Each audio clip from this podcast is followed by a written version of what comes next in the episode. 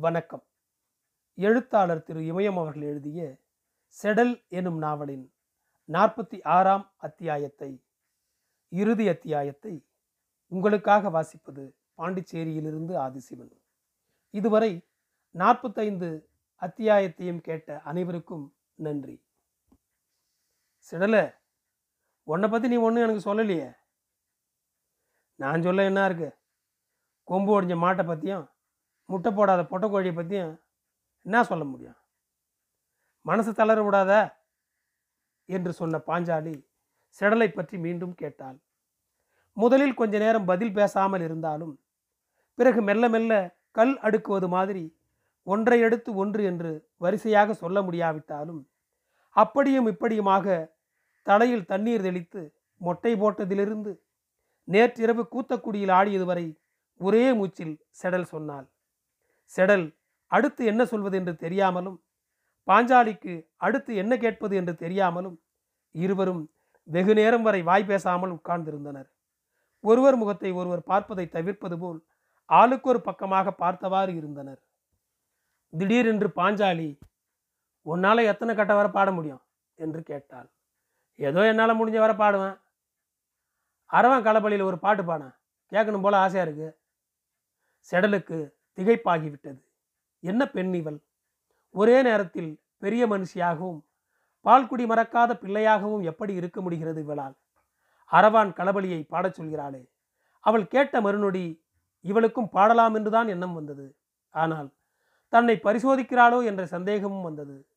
நாடி துடிப்பு பல மடங்காக அதிகரித்து விட்டது. எவ்வளவு பெரிய ஆட்டக்காரி! இவளை மாதிரியே பரம்பரை பரம்பரையாக ஆடிக்கொண்டிருக்கும் குடும்பத்திலிருந்து வந்தவள் இவளிடம் பாடச் சொல்லி கேட்கிறாளே. தப்பும் தவறுமாக தாளம் பிசகி பாடி குரல் பிசிறி மாட்டிக்கொள்வோமோ என்ற பயம் பற்றி கொண்டது. பாட சொன்னனே பாடு அரவான் களபலிய உன் குரலில் கேட்கணும்னு மனசில் ரொம்ப ஆசை. போவையில் பாடுறனே. இல்லை இல்லை இப்போ பாடு. எதை பாடுறது? எல்லாம் பாடின வாய் தான் வரமாட்டேங்குது. தொண்டைக்குழியில் இருக்கு. சமயம் பார்த்து வரமாட்டேங்குது. இல்லைன்னா தெரப்பாட்டு ஒன்று பாடான் சரி. கைலாய குடகுமலை கந்த வேலருளது கைலாய குடகுமலை கைலாய குடகுமலை கந்த வேலருளது கந்த வேலருளது கைலாய குடகுமலை கந்த வேலருளது பழனி மலைதனிலே சென்ற வேலருளது. அந்த பழனிமலை மீதிலே சென்ற வேலருளது. பாஞ்சாலி கண்களை மூடியவாறு இருந்தாள். கொஞ்ச நேரம் சென்ற பிறகுதான் கண்களை திறந்து பார்த்தாள். செடல் தொண்டைக்குழியிலிருந்து செவிமடல்களிலிருந்து வியர்வையை துடைத்தெடுத்தாள். பாஞ்சாலியும் செடலும் தொடர்ந்து பல விஷயங்களையும் பேசினார்கள். இன்றைய ஆட்டக்காரர்கள் சண்டை சச்சரவுகள் ஆடப்போகும் ஊர்களில் வரும் பிரச்சனைகள் பழைய ஆட்டக்காரர்கள் புதிதாக கற்றுக்கொள்ள வரும் பையன்கள் திறமைகள் குரல் வளம் எழுத படிக்க தெரிவது என்று பேசிக்கொண்டே இருந்தார்கள். பாஞ்சாலி முள் வாங்கி போட்டு இழுக்கிறாப்புல இடுப்பில் அப்படி ஒரு வலி புடுங்கி திங்குது என்று சொல்லி முன்பு படுத்திருந்தது போலவே படுத்து கொண்டாள். செடல் கால் மூட்டை சரி செய்தாள். படுக்கிறதுனா சேர்த்த படு பிறகு பேசிக்கலாம் என்று சொல்லிவிட்டு பாஞ்சாலி கண்களை மூடிக்கொண்டாள். அந்த இடத்திலேயே முந்தானையை விரித்து போட்டு செடல் படுத்து கொண்டாள். என்னென்ன சாமான் வச்சிருக்கிற? எந்த சாமானை சொல்கிறீங்க நாடக செட்டுக்கு உண்டானது தான் ஒன்றுமில்லை என்ன சொல்கிற நீ? நெஸ்தை தான் சொல்கிறேன் இப்போ வெறும் ஆள் தான் இருக்கேன்.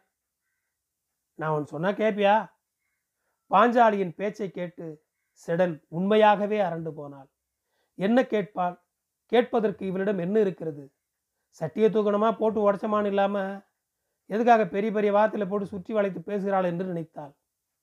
நான் சொல்லணுங்கிறதுக்காக தலையாட்டாத. மனசுக்கு பிடிச்சிருந்தா மட்டும் செய்ய. சரி. ஒரு செட்டை உண்டாக்கி பழைய கொடுத்துக்கிட்டு இருக்கப்போ தான் இப்படி படுக்கையில் விழுந்துட்டேன். நீ அந்த செட்டுக்கு கற்றுக் கொடுத்து அரங்கத்தை செஞ்சு கொடுத்தீன்னா உனக்கு பெரிய புண்ணியம். கூத்தாடி சாதியில் பிறந்தாலும் என் கூட பிறந்தவனுங்க அத்தனை பேரும் சாதி தொழிலை விட்டுப்புட்டு களைக்கட்டு மம்டின்னு எடுத்துக்கிட்டு குடியானவங்க காட்டுக்கு கூலிக்கு போக ஆரம்பிச்சானுவ மனசில் ஆசையை வச்சுன்னு என்ன பண்ணுறது இந்த அந்தானி என் காலம் எப்படியோ முடிய போகுது. இந்த காரியத்தை பண்ணி கொடுத்தா நீ தான் எனக்கு சாமி நீ தான் என் கடவுள். பாஞ்சாலிக்கு மூச்சு இறைக்க ஆரம்பித்ததும் பேச்சை நிறுத்தி கண்களை மூடிக்கொண்டாள். செடல் யோசிக்க ஆரம்பித்தாள். பாஞ்சாலி செட்டில் சேர்ந்து ஆடினால் பாஞ்சாலி செட்டு என்று தானே பெயர் வரும். செடல் செட்டு என்று ஆகுமா? இங்கே வந்து தங்கிவிட வேண்டுமா? ஊரிலிருந்தே வந்து போய் கொண்டிருக்க வேண்டுமா?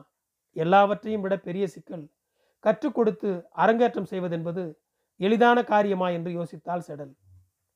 நான் சொன்னதை பற்றி என்ன நினைக்கிற? முன்ன பின்னாரியாதவ வம்பு தும்பளை மாட்டி விட போகிறாளேன்னு என்றியா என்று கேட்டாள் பாஞ்சாலி. அதெல்லாம் இல்லை என்று சொன்னாள் செடல். உன்னால தான் இதை செய்ய முடியும்னு மனசில் படிச்சு அதனால தான் சொன்னேன். திடுதிப்புன்னு இப்போவே நீ உன் முடிவை சொல்லணும்னு இல்லை. ஊரில் உள்ளவங்களெல்லாம் விட்டுப்புட்டு இந்த சனியை நம்மளை வந்து பிடிக்குதேன்னு நினைக்கிறியா? ஒதி தான் பெருத்தென்ன கடல் நீர் மிதந்தென்ன? காட்டில் இலவு பூத்தென்ன கண்ணியம் இல்லாத அழவாக இருந்தென்ன? அடல் நிறை சாணம் அது. நிலநிலையாக கிடந்தென்னங்கிற கதை உனக்கு தெரியும்னு நினைக்கிறேன். செடலுக்கு குழப்பமாக இருந்தது. திடீரென்று கேட்டால் என்ன பதில் சொல்வது?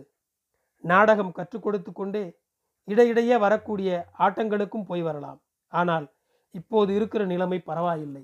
அக்கும் இல்லை பிக்கும் இல்லை. எந்த ஊருக்கு ஆட கூப்பிடுகிறார்களோ அங்கே போய் ஆடிவிட்டு கையை வீசிக்கொண்டு ராணி மாதிரி வந்து விடலாம்.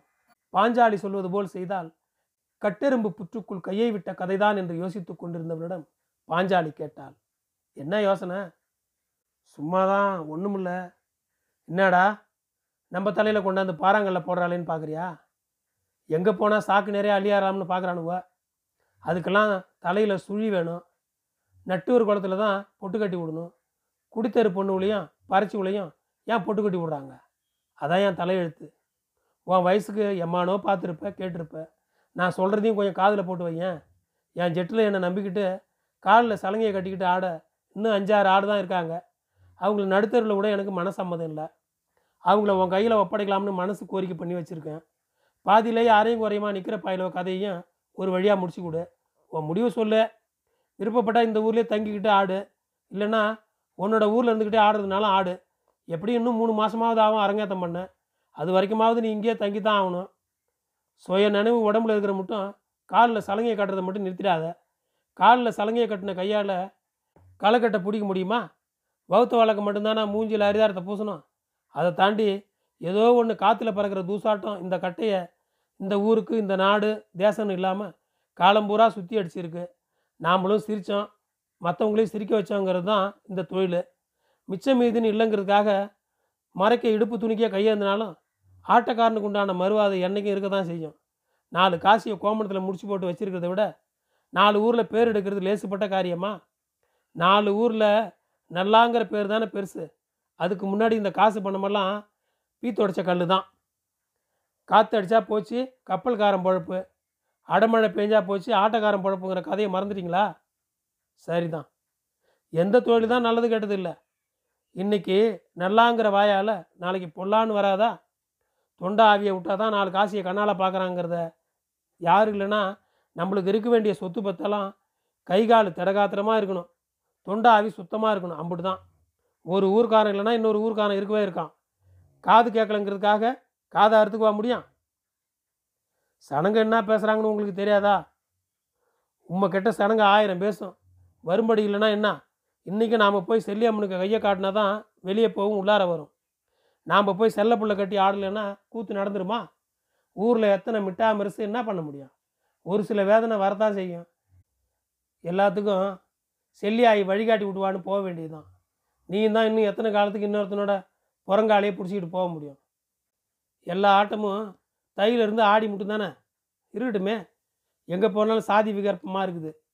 ஆதி காலம் தொட்டு குடித்தெருவுக்குன்னு ஆடப்போனால் மாட்டு கொட்டாயில் வச்சு தான் சோறு போடுவாங்க. ஈச்சம்பாய் ஒன்றும் ஒரு மண் குடம்பு தான் கொடுப்பாங்க. சாதி விகற்பத்தால் தரையில் குந்தி ஆடும்பாங்க. கண்ணு கேட்டால் தேசமாக அடுத்த குலத்தானுக்கு ஆடப்போனால் உடையாருன்னு கவுண்டர்னு சாதியை மாற்றி தான் சொல்லணும். வேறு வகை இல்லை. இந்த ஒரு செட்டை அரங்கேற்றி விட்டினா கோடி புண்ணியம். நான் பெத்த மகளான்னு நினச்சி இங்கே உங்ககிட்ட கேட்குறேன் என்று சொல்லி கொண்டிருக்கும் போதே பாஞ்சாலிக்கு கண்களில் இருந்து கண்ணீர் கன்னங்களில் வழிந்தது. அரங்கேற்றம் வரைக்கும் இருந்து கற்றுக் கொடுக்குறேன். இதுக்காக போய் கண்ணு தண்ணியை விடாதீங்க. அப்புறம் என் மனசு பொறுக்காது. உனக்கு நான் சொன்னதெல்லாம் சம்மதமா? நேர்ந்து நிதானிச்சு சொல்லு. வாட்ச் உள்ள தலசமையாக ஆகிப்போச்சுன்னு பின்னால் எண்ணி வருந்தப்படாது. இல்லை. அப்படின்னே என் தலையில் அடித்து சத்தியம் பண்ணு. உன் தலைமையில் விட்டேன்னு சொல்லு. உன் தலை மேல விட்டேன் என்று சொன்ன செடல் பாஞ்சாலியின் உச்சந்தலையில் கையை வைத்தாள். குரல் கேட்டு செடல் எழுந்து வெளியே வந்து பார்த்தாள். கணபதி நின்றிருந்தான்.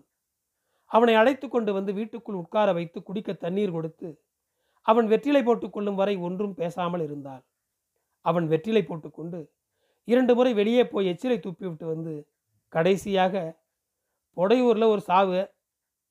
ராவிக்கு ஆட்டம். உனக்கு தோதுபடுனா சொல்லு இப்பயே கிளம்பிடலாம் என்று சொன்னான்.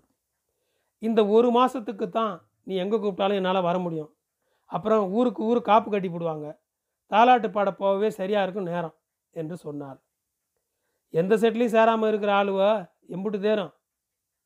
நம்ம சுற்று வட்டாரத்தில் குறிச்சி தியாகராஜன் சேராங்குப்பத்தில் மாசிலாமணி கண்டப்பங்குறிச்சியில் சம்சு ஆவினங்குடி நொல்லையன் விளம்பாவூர் தியாகராஜன் களத்தூர் கண்ணன் இப்படி எம்புட்டோ பேர் இருக்காங்க. கண்டப்பங்குறிச்சி சம்சுக்கும் ஆவினங்குடி நொல்லையனுக்கும் ஈடாக கட்டியக்கார வேஷம் ஆட முடியாதுன்னு சொல்லுவாங்களே. அவங்களா தனியாக ஆடுறாங்க. களத்தூர் கண்ணன் தான் ஆடுவான் களப்பலிக்கு ஆடுவார். அவருடைய ஆட்டத்தை பார்க்க ஊர் உலகமே திரண்டு வருமே. எல்லாம் எந்த காலத்து பேச்சு? கண்ணனோட ஆட்டத்தை பார்க்க கண்ணு ஆயிரம் வேணுமே. பொழுதாவது புறப்படு பேசிக்கிட்டே போகலாம். என்ன சம்பளம்? நீ என்ன கேட்குற நான் காலில் சலங்கை கட்டின நாள்லேருந்து எனக்கு மட்டும் ரெண்டு ஆள் சம்பளம் தான் சரி அதுக்கு நான் கொடுத்துட்டா போச்சு? பெரியசாமிகிட்ட நான் சொல்லிக்கிறேன் நீ கிளம்பு. எப்போ கிளம்புறது? இப்போ தான் சரி கிளம்பு போகலாம் செடலின் ஆட்டம் எப்போது முடிந்ததோ? நன்றி. செடல் எனும் நாவல் இத்துடன் முடிகிறது. என் குரலில் இதுவரை செடல் நாவலை கேட்ட அனைவருக்கும் நன்றி. என் குரல் மீண்டும் மீண்டும் உங்களை தொடர்ந்து வர ஃபாலோ பட்டனை அழுத்தவும். உங்களுக்கு மீண்டும் நன்றி.